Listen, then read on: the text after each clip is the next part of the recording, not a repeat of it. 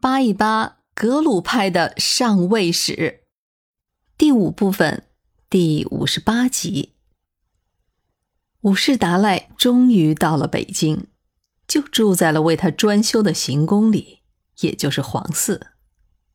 不过这个时候已经临近年关，在南院的接见之后，一直到了来年的正月十六，顺治帝才在太和殿宴请了武士达赖。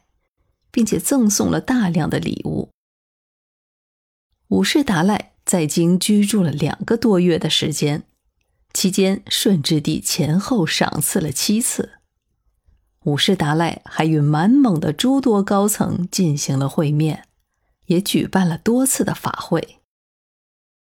到了农历的二月底，五世达赖以此地水土不宜、身疾病、从任疫病为由。向顺治皇帝请求返乡，获得照准之后，五世达赖就动身返藏了。顺治帝命和硕正亲王吉尔哈朗作为代表前来送行，而之前那位，也就是去凉城迎请达赖的和硕承泽亲王硕塞，也陪同五世达赖一直到了代阁，也算是善始善终了。武士达赖进京的历程就算是告一段落了。虽然清廷对武士达赖礼让有加，但是这怎么看都有些寂寥。武士达赖是干嘛来了？就是为了联络感情吗？显然不是。顾世涵和武士达赖有想法，顺治帝也有想法。这摆明了就是一场政治秀。前面讲了，武士达赖进京是顾世涵的主意，但是顾世涵却没有同行，这是为什么呢？因为西藏和青海的局面并不牢靠，顾世涵这也才耕耘了十年，还需要武士达赖的宗教加持，也需要中央政府的认可。这样才能够在青藏两地长治久安。他刚刚拿下西藏，根基尚浅，一旦离开西藏，万一有异动，怕是鞭长莫及。这也是他政治精明的表现。但是他安排的随行有三千人之多，还有自己的代表，这既是保护，也算是监视吧，以确保没有意外。对武士达赖呢，顾世涵的认可和推崇虽然很重要，也很有成效，但是毕竟分量还是有限。他的前世三世达赖和俺答汗结缘的时候，俺答汗的地位实际上比如今的顾世涵还是要高些的，连武士达赖的用印还是俺答汗当年赐给三世达赖的。所以有机会能觐见这已经入主中原的清朝皇帝，谋个册封，获得更大的靠山，太有价值了。前面讲了，噶玛噶举的大宝法王、萨迦的大成法王都在传承，而格鲁派的大慈法王也就只传了一代。虽然噶玛噶举和萨迦都已经江河日下。但是这名分该有的还是得有。八思巴和萨迦派在忽必烈和元朝廷的庇护下，那是何等的荣耀，武士达赖不可能不知道。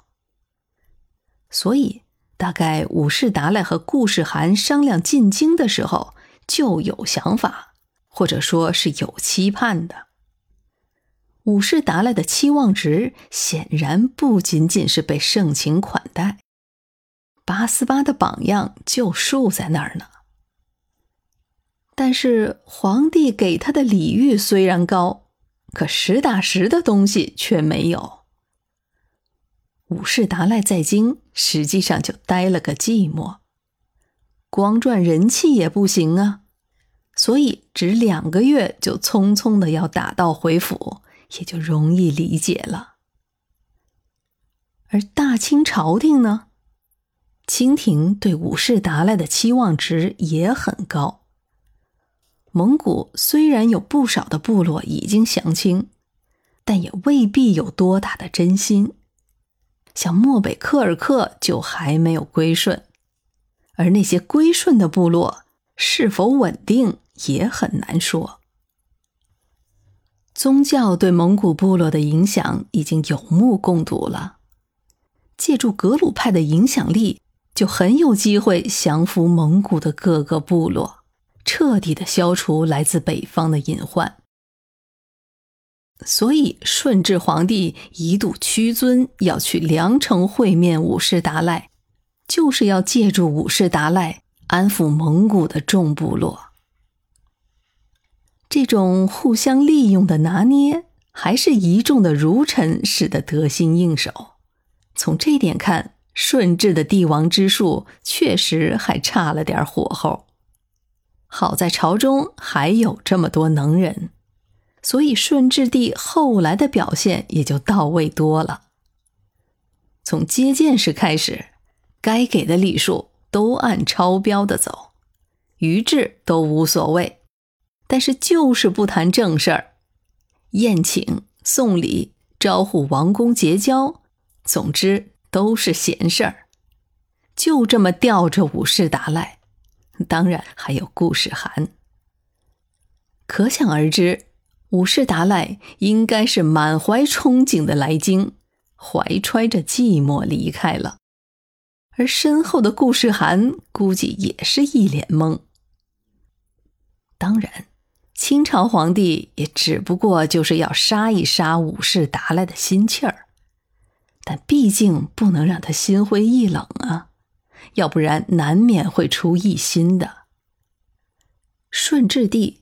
或者说，一众的朝臣，他们当然知道武士达赖是想要什么的，只不过这是在拿捏火候而已。